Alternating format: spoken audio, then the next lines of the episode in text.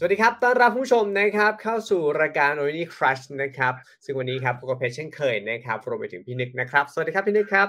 สวัสดีครับ วันนี้เราจะมี 2 เรื่อง 2 ประเด็นมาฝากคุณผู้ชม เช่นเคยนะครับ ซึ่งประเด็นแรกเลยนะครับ ก็ขอแสดงความยินดีแล้วกันนะครับ กับทาง Ascent Money นะครับ ที่ก้าวขึ้นมาเป็น FinTech Unicorn รายแรกของประเทศไทยแล้วนะครับผมยินดีด้วยครับอ่าก็เดี๋ยวเรามาดูกันว่าไอ้คำว่า FinTech Unicorn เนี่ยทั้งสองคำนี้แปลว่าอะไรนะแล้วก็เรื่องที่สองอันนี้ชอบมากเลยฮะเราตั้งตารอเลยครับเพชรเรื่องที่สองเนี่ยคือ Netflix เขากำลังจะทำเกม มาแล้วไง มาแล้วไงอยากเล่นมากเลยอะอยากเล่นเกมที่สร้างจากหนังของ Netflix Original งั้นไปที่เรื่องแรกกันเลยดีกว่า ในเรื่องของประเด็น FinTech Unicorn รายแรกของประเทศไทยครับนี่ต้องบอกว่าให้พี่นึกนิยามคำว่า FinTech ก่อนดีกว่าเดี๋ยวคนอาจจะเผื่อยังไม่เข้าใจ FinTech คืออะไร อันนี้มีทั้งสองคำเลยนะ มีทั้งคำว่า FinTech แล้วก็คำว่า Unicorn นะเอาคำว่า FinTech ก่อนแล้วกันนะครับ ฟินเทคเนี่ยเกิดมาจากการสมาร์ทระหว่างสองคำก็คือมีฟินเนี่ยมาจาก finance ก็คือการเงินนั่นแหละนะครับtech ก็มาจากแน่นอนมาจากเทคโนโลยีนะครับ เมื่อเราเอาสองคำมาต่อกันเนี่ยนิยามของฟินเทคเอาจริง ๆ แล้วเนี่ยถามไปสิบคนก็นิยามไม่เหมือนกันหรอกนะครับ แต่สำหรับที่ที่พยายามทำนิยามให้มันสั้น ๆ พี่ก็เลยคิดว่า คำว่าฟินเทคเนี่ยมันคือการนำเอาเทคโนโลยี มาใช้ให้ระบบการเงินนะครับ มีประสิทธิภาพมากขึ้นนะครับ เทคโนโลยีจะเป็นอะไรก็ได้นะระบบการเงินจะเป็นอะไรก็ได้ ขอให้เทคโนโลยีอย่างใดอย่างหนึ่งมาทำให้ระบบการเงินระบบใดระบบหนึ่งเนี่ยมีประสิทธิภาพมากขึ้น นั่นก็คือฟินเทคแล้วนะครับคำว่าประสิทธิภาพเนี่ยอาจจะหมายถึงว่าต้นทุนต่ำลง นะหรือว่าครอบคลุมผู้คนได้มากขึ้น มี financial inclusion มากขึ้น หรือว่ามีนวัตกรรมใหม่เลยที่เรียกว่า disruptive technology อันนี้อันนี้ได้หมดนะคือคำว่า fintech นะครับซึ่ง fintech เนี่ยมีหลากหลายมากเพชรเพราะว่านิยามกว้าง ใช่ไหมฮะครับเทคโนโลยีนี่เราเองอะฮะออดินี่ใช่แน่นอนครับ เราเกิดมาเป็นฟินเทคแล้วฮะเทคโนโลยีก็มีหลากหลาย เราหยิบเทคโนโลยีอะไรขึ้นมาใช้ก็ถือว่าว่าเป็น tech หมดนะครับ ดังนั้นคำว่าฟินเทค มันไม่ได้จำกัดแค่เฉพาะสตาร์ทอัพเท่านั้น บริษัทที่ตั้งมานานๆนะครับ ธนาคารสถาบันการเงินก็ใช้ฟินเทคได้ อะอันนี้หอมปากหอมคอคำว่าฟินเทคมาถึงคำว่ายูนิคอนนะครับยูนิคอนเนี่ยก็คือเป็นเป็นม้าที่มีเขาใช่ไหมที่บินได้ด้วยใช่ไหมนะครับอันนั้นคือในโลกนิยายอันหนึ่งอ่าสัตว์ในเทพนิยายแต่ว่าในโลกแห่งความเป็นจริงเนี่ย ถามว่าทำไมคนตื่นเต้นกับยูนิคอนนะครับ เพราะว่ายูนิคอนคือบริษัท ที่ยังไม่ได้เข้าตลาดหลักทรัพย์นะครับแต่ว่ามีมูลค่ากิจการเนี่ยเกินหนึ่งพันล้านเหรียญดอลลาร์สหรัฐนะครับย้ำว่าหนึ่งพันล้านเหรียญดอลลาร์สหรัฐ คิดเป็นเงินไทยเนี่ยก็ประมาณสักสามหมื่นสามพันกว่าล้านบาทนะครับอ่า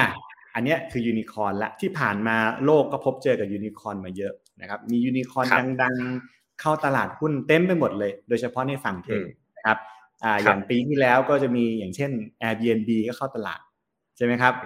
อ่าหรือปีนี้ก็มีโรบินฮูดของอเมริกาก็เข้าตลาดนะครับ ทีนี้มาถึง fintech unicorn รายแรกของเมืองไทยนะครับ นั่นก็คือบริษัทอะไรครับเพชร Ascend Money ครับอ่า Ascent Money นี่เขาทำอะไรครับจริง ๆ แล้ว จริง ๆ ถ้านึกถึงบ้านเราถ้าเป็นเราเป็นฝั่งผู้บริโภคก็คือ True Money Wallet นั่นแหละ อ่า โอเค ใช้ไหมครับเพชรใช้ไหมใช้ครับ แต่ต้องบอกเรื่องตลกอย่างหนึ่งครับพี่นึกว่าเหตุผลที่ผมใช้อะเชื่อไหมมันมาจากคุณพ่อผมเฮ้ยโอ้ใช่คือพ่อเพชรใช้ก่อน ใช้ก่อนผมอีกผมเลยงงเลยอ้าวแล้วพ่อเพชรมาชวนยังไงบอกอ้าวเพชรเพชรอะนี่นะเป็นฟินเทคทึกเป็นฟินเทคอันใหม่ลองใช้ลองดูสิสะดวกดีนะไปสมัครแค่นี้เองออนไลน์ หรือไปยืนยันตัวตนที่เซเว่น สุดยอดฮะสุดยอด ผมนี่อายเลย โอ้โอเค ก็จริง ๆ แล้วเทคโนโลยีทุกอย่างนะครับ รวมถึงฟินเทคเนี่ย อาจจะเกิดมาแก้ pain point บางประการ อย่าง pain point ของพี่เนี่ยเอาจริงสมัยก่อนเวลาเราเข้าเซเว่นpain point คืออะไรฮะ ไม่ใช่ว่าเซเว่นที่สีลมมันเล็กเดินลำบากนะ แต่ว่า pain point คือเวลาจ่ายตังค์เนี่ย เราไม่ได้อยากได้เงินทอนเลย เพราะเงินทอนโหมาแบบต่างมือร้อยพ่อพันแม่ แล้วยิ่งช่วงโควิด เนี่ยชัดเจนเลยไม่ไม่ค่อยอยากจับเงินใช่ไหมฮะ เพราะฉะนั้นการที่เรามี mobile wallet นะก็คือเอาง่ายๆ เป็นแอปอยู่ในมือถือนี่แหละ เติมเงินเข้าไปนะครับ เติมเงินผ่านธนาคารก็ได้ แล้วก็ไปจ่ายเซเว่นไม่ต้องรับตังค์ทอนนะครับ แถมบางทีได้รับพอยด้วยนะครับ แล้วก็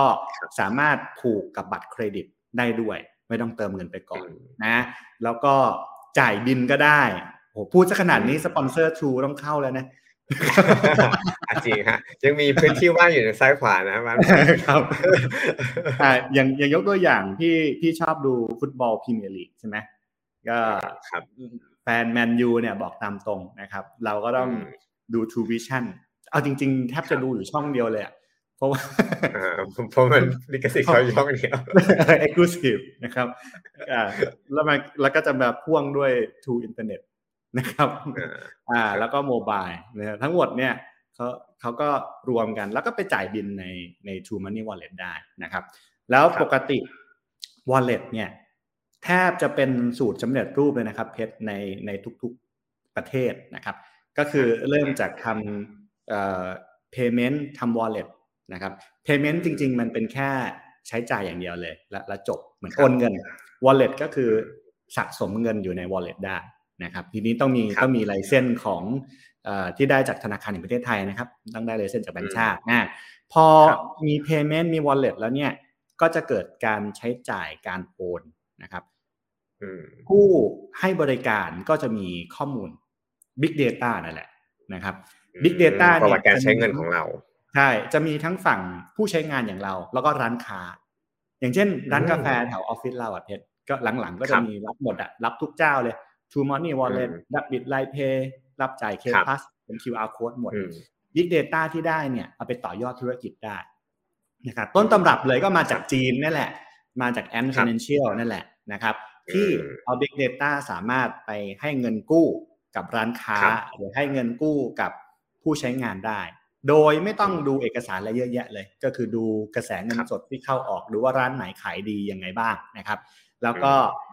แอนเนี่ยก็มาถือหุ้นใน a s c e n ด้วย Ascent นะครับ ก็มีโน้ตฮาวอะไรที่ที่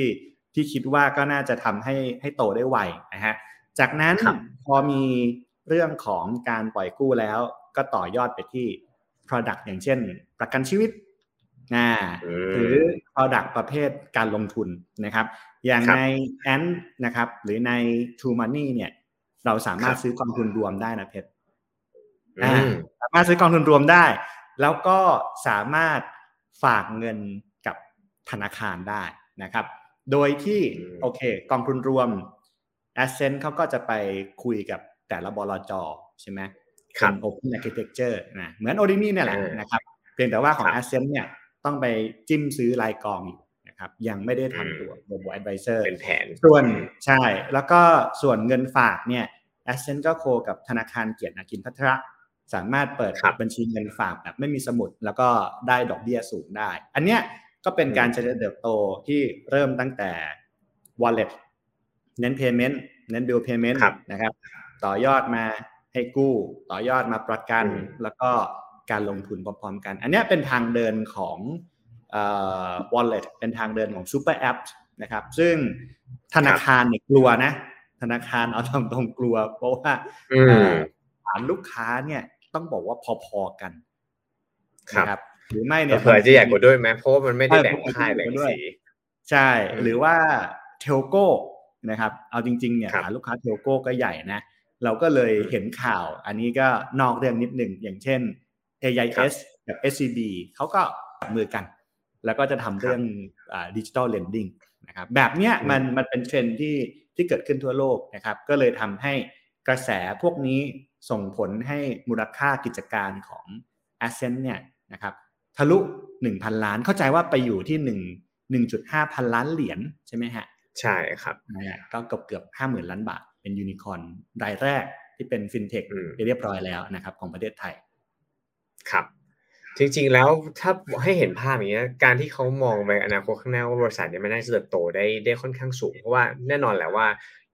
หลังจากที่เขาโกย user สมมุติเขามี user สักหนึ่งอ่าร้อยล้านคนแล้วกันยูเซอร์ไปแปลว่าถ้าเขายิ่งมีพวกบริการบริการที่อื่นแยกย่อยออกมาแทนว่าคนต่อหนึ่งคนเนี่ยที่มี transaction เพิ่มมากขึ้นถูกไหมใช่ครับ ก็ต้องบอกว่าพอพอเราเข้าไปเป็น ผู้ใช้งานแล้วนะครับ อยู่ที่ว่า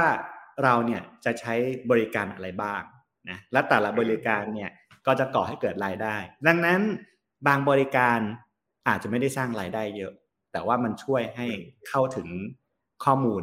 มันช่วยให้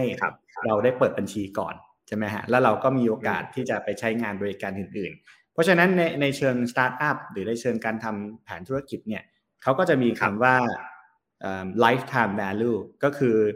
ในฐานะที่เราเป็นลูกค้าเนี่ยนะครับการที่เราจะอยู่กับแพลตฟอร์มหนึ่งเนี่ยเราสร้างรายได้ก่อให้เกิดกับแพลตฟอร์มนั้นเนี่ยเท่าไหร่นะครับแล้วถ้าเกิด lifetime value นั้นเนี่ยมันสูงกว่าต้นทุนที่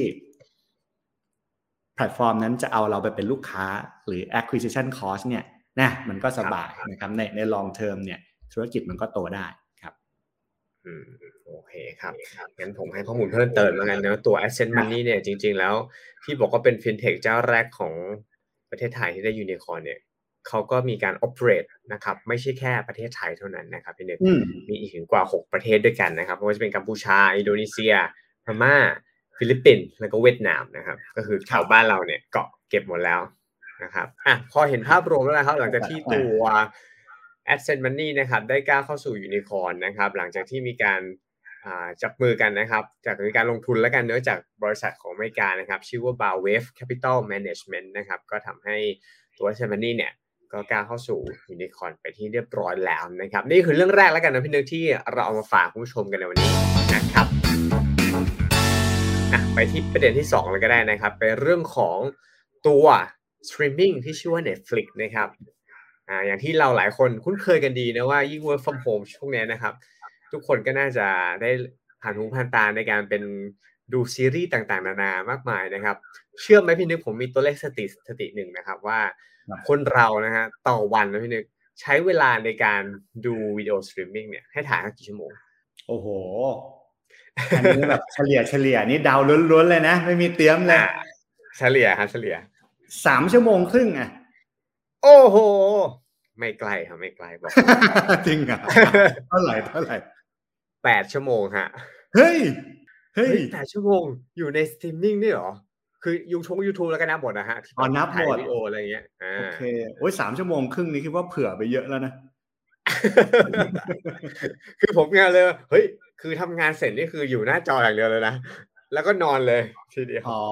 พี่รู้แหละ ก็อาจจะมีสายที่เขาดูซีรีส์แบบhardcore ไง อ่าเห็นไหมใช่ใช่ใช่ก็ทำให้อาจจะกราฟขึ้น เออเออเป็นไปได้โอ้โหเฮ้ยแต่แต่ช่วงหลังๆพี่ไม่ค่อยได้ดูเท่าไหร่เนี่ย ได้แต่เปิด Netflix มาใช่ไหมแล้วก็เลือกเลือกเลือกเลือกก็มีให้เลือกเยอะเว้ย add เข้า add เข้า list add เข้า list แล้วก็ แล้วก็ปิดหมดเวลาไม่ได้เวลาทำพอดี เดี๋ยวว่างๆให้กลับมาดูอะไรเงี้ยเออคือข้อดีของสตรีมมิ่งเนี่ย ก็อย่างนี้แหละมันก็ add ไว้ได้ แล้วก็เอ่อ ค่อยมาดูวันหลัง ขออย่างเดียวว่าอย่าให้เพื่อนมา spoil ก็เป็นพอนะครับจริงฮะหลบ spoil ให้ทันอ่าหลบ spoil ให้ทัน ไม่เหมือนเมื่อก่อนใช่ไหมยุคที่แบบว่าต้องติดละครหลังข่าวโอ้โห ช่วงไหนละครเรตติ้งดีๆ เป็นตอนสำคัญเนี่ย ถนนในกรุงเทพจะโล่งเลย เหมือนกับเวลาเออเหมือนกับเวลาเขาทรายต่อยอะไรเงี้ยสมัยก่อนก็จะเป็นอย่างนั้นนะครับอ่าหัวไปซะไกลจะอะ มากลับมากลับมากลับกลับมาที่วิดีโอสตรีมมิ่งนะครับ อย่างที่บอกเขาว่าตอนปัจจุบันนี้นะครับวิดีโอสตรีมมิ่งเนี่ย Netflix เองก็ได้ส่วนแบ่งการตลาดไปแล้วนะครับ ในปี 2021 นี้นะครับ ก็ส่วนแบ่งไปถึงประมาณ 20%แล้วนะครับ ซึ่งมูลค่าตลาดของตัววิดีโอสตรีมมิ่งนะครับ ก็อยู่ที่ประมาณสัก 2.62 แสนล้านดอลลาร์สหรัฐนะครับ ซึ่งแน่นอนว่าพอมันรายได้เขาก็เติบโตขึ้นมาเรื่อยๆทุกปีทุกปีแล้วครับ จากภาพที่เราเห็นนะครับ แต่แล้วเนี่ยทำไมมันก็มีคำถามว่าทำไม Netflix ถึงอยากจะเข้าไปลงเล่นในอินดัสทรีที่เป็นเกมมิ่งขึ้นมาอ่าถ้าให้พี่วิเคราะห์นะ พี่ว่าปัจจุบันเนี่ยไอถึงแม้ Netflix ยังเป็นเจ้าตลาดอยู่ แต่ว่าถ้ามอง landscape ดีๆ เอาเอาจากในเมืองไทยก็ได้ ในไทยเนี่ยเพชรคิดดูดิเราเรามีกี่เจ้า เดี๋ยวพี่ไล่ไล่เฉพาะที่พี่สมัครแล้วกันนะอ่า Netflix ใช่ไหมฮะครับอ่าแล้วเราก็เราเป็นแฟน AS ด้วยเราต้องมี AS Play อ๋อ AS Play พอมี AS Play ล่าสุดก็พ่วงมาด้วย Disney Plus Hotstar อ๋อสามอันแล้วครับแล้ว AS เนี่ย วันนี้เราโฆษณาให้ทั้งสองเจ้าพอๆกันนะเอ่อ AS Disney Plus Hotstar แล้วก็ เขามี privilege ใช้ไอตัวแพลตฟอร์มของ View อะที่มีซีรีส์เกาหลีอ่าครับอ่านะแล้วเราก็มี True Vision ด้วยห้าห้าแล้วเราก็มี YouTube เราก็ไม่อยากดูโฆษณาก็เป็น YouTube Premium โอเคหกหกอันเอามือเพิ่มไหมผมเข้าใจแล้วว่าทำไมพี่ถึงหมดเวลากับการเลือกว่าจะดูอะไร ครับ อันนี้เฉพาะ entertainment นะไอ้พวก education นี่อีกอีกส่วนหนึ่งใช่ก็เลยหมดเวลาแล้วแค่จะคิดว่าดูแพลตฟอร์มไหนดูอะไรก็หมดเวลาแล้ว Netflix เขาคงคิดเหมือนกันว่า เออ มันมันแข่งขันกันเยอะ แล้วก็ในในแต่ละประเทศก็คงมีการแข่งขันด้านราคาไงอย่างเช่นที่พูดพูดมาเนี่ย Netflix จะจะดูแบบพรีเมียมจะแพงสุดใช่ไหมเจ้าอื่นก็พยายามทำราคาลงมา แม้กระทั่งผู้เล่นรายเก่าอย่างช่องสามใช่ไหมฮะเขาก็ทำแอปตัวเองนะก็ทำสตรีมมิ่งตัวเอง ดังนั้นพี่ว่าก้าวถัดไปในฐานะที่ Netflix เขาก็เป็นตลาดเป็นบริษัทที่อยู่ในตลาดทรัพย์มายาวนานเนี่ยเขาจำเป็นจะต้องหาแบบ growth story หาเรื่องราวมาทำให้แบบจะจำอีกรอบหนึ่งดังนั้นเนี่ย entertainment มันมันมองไปไหนมาไหน มันก็มีไม่กี่ที่หรอกครับเพชร นอกจากหนังนอกจากซีรีส์แล้วก็ต้องเกมนี่แหละนะครับ แล้วก็หลังๆตลาดเกมมันมาแรงนะครับ โดยเฉพาะเกมออนไลน์เนี่ยนะฮะก็เลยไม่แปลกใจเท่าไหร่ที่ที่ Netflix จะจะกระโดดลงมาเล่นนะครับ แล้วด้วยเงินทุนโอ้โหมหาศาลของเขาเนี่ย พี่ว่าเขาเขามีเขาเรียกว่ามีโอกาสให้ลองผิดลองถูกได้อ่าอืมจริงครับครับ ก็เป็นประเด็นแล้วที่ Netflix เข้าไปดูตลาด gaming นะครับซึ่ง gaming อธิบายให้คุณผู้ชมฟังฟังเนี่ยตลาด gaming ที่แรกที่เขาจะเข้าไปนะครับ ก็คือเป็นตลาดของ VR หรือว่า virtual reality ที่สมมุติว่าพี่นึกมองภาพว่าเราไอ้ใส่แว่นตาโลกเสมือนเงี้ยครับอ่าแล้วเขาก็จะหลุดเข้าไปอยู่ในโลกของหนัง หนังเรื่องนี้คือเป็นหนังที่ Netflix Original เหมือนกันก็คือเรื่อง Stranger Things นะครับก็คือน่าถ้าใครหลายคนดูก็คือน่าจะพอคุ้นเคยกันดีว่า มันจะหลุดเข้าไปเสมือนโลกที่มีสัตว์ประหลาดเข้าไปเนอะนี่เราไปซื้อหุ้นไปซื้อหุ้นบริษัทที่ทำ VR ดีกว่าอ่าจะได้ประโยชน์ได้ประโยชน์ทุกเจ้าหลายคนก็ลงมาเล่นนะครับ เอ๊ะแล้วแล้วถ้าเกิดเราใส่ตาสั้นในเพชรเราจะใช้ VR ได้ไหมอาจจะต้องใส่แว่นแล้วก็ใส่ VR เข้าไปอีกทีอ๋อ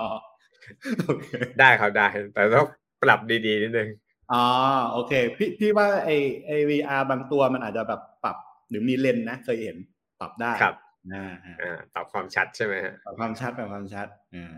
อ่าหน้าสดเราจะได้เล่นเมื่อไหร่อะอยากเล่นแล้วเนี่ยประมาณต้นปีหน้าครับ ก็คือจะได้เล่น ต้นปีหน้าแล้วเขาจะเก็บเก็บตังค์เพิ่มป่ะน่าจะเก็บแน่เลยเขาบอกนะเบื้องต้นอาจจะยังไม่ได้เก็บ แต่เบื้องที่น่าสนใจอย่างหนึ่งก็คือว่า ที่น่าสนใจอย่างหนึ่งก็คือว่า มันไม่ต้องข้ามแพลตฟอร์มพี่นึกตอนแรกที่เราคุยกันนอกรอบนี้คือเราเข้าใจว่า Netflix เขาจะพัฒนาแอป Netflix Gaming เลยหรือเปล่าอะไรเงี้ย แต่ในตามข่าวนะครับเขาบอกว่าเขาจะเหมือน blend in เข้าไปใน Netflix ได้เลย ก็คือใครที่มีแอป mobile ติดไว้ในเครื่องเงี้ยหรือว่าติดไว้ในทีวีที่เป็น mobile app ทีวีเงี้ยครับก็คือสามารถกดคลิกแล้วก็เลือกเป็นอีกฟังก์ชันที่ gaming คือเข้าไปได้เลย ก็เรียกว่า seamless สุดๆโอเค คือถ้าเกิดว่า หาหนังไม่เจออย่างพี่เนี่ย หาไปเรื่อยๆแล้วแบบเอ๊ะตอนคืนก็อาจจะไม่อยากดูหนังผีแล้วหรือว่าตอนเช้าเออเพิ่งตื่นมาไม่อยากจะดูหนังแบบแอคชั่นก็เล่นเกมไปก่อนนะฮะวิวอารมณ์ไปก่อนเออแล้วยิ่งถ้าเกิดว่าเป็นเกมซึ่งมีเรื่องราวอ้างอิงจากหนังเนี่ยมันก็จะอินมากยิ่งขึ้นนะครับ แล้วก็ที่พี่ถามว่าเก็บตังค์เพิ่มหรือเปล่าพี่ว่าคงเป็นแผนที่จะ ทำให้เราอะจ่ายมากขึ้นไง ก็เหมือนเรื่องแรกที่เราคุยกันน่ะว่า lifetime value เราเนี่ยเราเราจะมอบให้แพลตฟอร์มเนี่ยเขามากขึ้น แล้วก็พี่คิดว่ามันน่าจะเป็นอะไรซึ่ง Netflix เนี่ย มุ่งไปก่อนทำไปก่อน เสร็จแล้วเจ้าอื่นเนี่ย ถ้าถ้ามองแล้วโอ้ยดูดีเขาก็น่าจะตามมา แล้วก็ครั้งเนี้ยมันต่างจาก สตรีมมิ่งเกมสตรีมมิ่งแพลตฟอร์มอื่นๆ ไม่ว่าจะเป็นจากค่าย Google หรือว่าจาก Apple เพราะอันนั้นก็คือเป็นเป็นเกมแพลตฟอร์มที่ stand alone อ่าใช่ แต่อันนี้คืออยู่ในอยู่ในแพลตฟอร์ม Netflix เลย แล้วพี่คิดว่า Netflix เนี่ยเขารู้จักเราดีมากกว่าตัวเราเองด้วยซ้ำไปเวลาเราจะเลือกหนังดังนั้นถ้าเกิดว่าสำหรับเกมนะแล้วสามารถออกแบบให้มัน personalize ได้นะฮะหรือว่าเอ่อ story ของเกมต่อไปมันอาจจะเปลี่ยนตามการเลือกไปเปลี่ยนตามนิสัยเราอะ อันเนี้ยถ้าฝันฝันไว้นะน่าน่าจะได้อีกอย่างครับ อืม แล้วข้อจุดเด่นของอีกอย่างก็คืออย่างที่นึกพูดไปสักครู่ก็คือว่าในตัวเกมเนี่ย มันเป็นเกมจาก original story ของ Netflix เอง ซึ่งแน่นอนว่าฐานแฟนคนดูที่เราเป็นแฟน Netflix หรือเป็นแฟนหนังเนี่ย มันก็คือมีความรู้สึกที่อินมากขึ้น อ่า นี่เลย ต้องมีเกมนี่เลย Money Heist อ่าป้นเออน่าเล่นหัวน่าเล่นน่าเล่นแล้วถ้าสามารถเป็นเครื่องนะเล่นแบบออนไลน์จอยทีมไม่ได้นะผมว่าไอเดียน่าจะยิ่งมันเออเออเอาละเอาละเล่นเกมนี่เราหัวแล่นเลยนะฮะฮะอินมากเลยฮะอะก็เป็นอีกสองเรื่องที่เรานำมาฝากครับใช่ฮะแล้วก็จริง ๆ แล้วพี่เสริมอีกอย่างหนึ่ง เกมเนี่ยถ้าเล่นแล้วแล้วมีตัวตนแล้วเนี่ยขายไอเทมในเกมด้วยนะฮะหมายถึงแพลตฟอร์มเนี่ยใช่ไหมให้เราเติมตังค์เพื่อซื้อไอเทมได้ เหมือนอย่างที่พี่โดนมาแบบเอาวีเนี่ย ตอนแรก ตอนแรกก็แค่อยากลองเฉยอยากลองเฉยว่าเอ้ยเป็นยังไงแล้วเราก็คิดว่าใครมันจะไปจ่ายตังค์กับการแค่เปลี่ยน skin เปลี่ยนชุดวะ อะไรเงี้ยขอโทษที่พูดไม่พอนะครับ แต่ว่าพอลองไปแล้วเฮ้ยโอ้โห โดนอะ โดน โดนใครคนนั้นก็คือผมเองนี่แหละครับเองครับอ่าอะไรหอมปากหอมคอนะฮะเดี๋ยวว่าหลังคุยเรื่องเกมใหม่นะได้ครับ จริงๆก็มีประเด็นที่น่าสนใจเลยแหละ เดี๋ยวเราเก็บไว้คุยก็คือในเรื่องของ Metaverse เนอะอันนี้ทิ้งท้ายคลิปอีกไว้ก่อนว่าจริงๆเป็นประเด็นใหญ่ที่หลายผู้เล่นเริ่มเข้ามาเล่น เดี๋ยวเราลองมาเจาะลึกดีกว่าครับว่าเดี๋ยวอาทิตย์หน้า หรือว่าถ้าครั้งต่อไปเราคุยกัน เพื่ออยากจะหยิบยกประเด็นนี้ขึ้นมาพูดคุยกันได้อีกหนึ่งประเด็นเลยนะครับอะวันนี้ก็ต้องขอบคุณพี่นิกด้วยนะครับ และสำหรับแฟนๆรายการ r e n i Crush นะครับแน่นอนว่าถ้าใครอยากเริ่มต้นลงทุนนะครับ กับเราก็สามารถดาวน์โหลดนะครับตัวแอปพลิเคชันโดยนี้นะครับได้ที่ทาง Apple Store นะครับหรือ Google Play Store ได้เลยนะครับ แล้วถ้าชอบคอนเทนต์หรือรายการของเราแบบนี้นะครับ ก็อย่าลืมกดไลค์กดแชร์นะครับ และกด subscribe นะครับ YouTube r o b o w e l l รวมไปถึงกด follow Facebook o d i n y App ด้วยเช่นกันนะครับสำหรับวันนี้เพจและพินิกลาไปก่อนครับ สวัสดีครับ สวัสดีครับ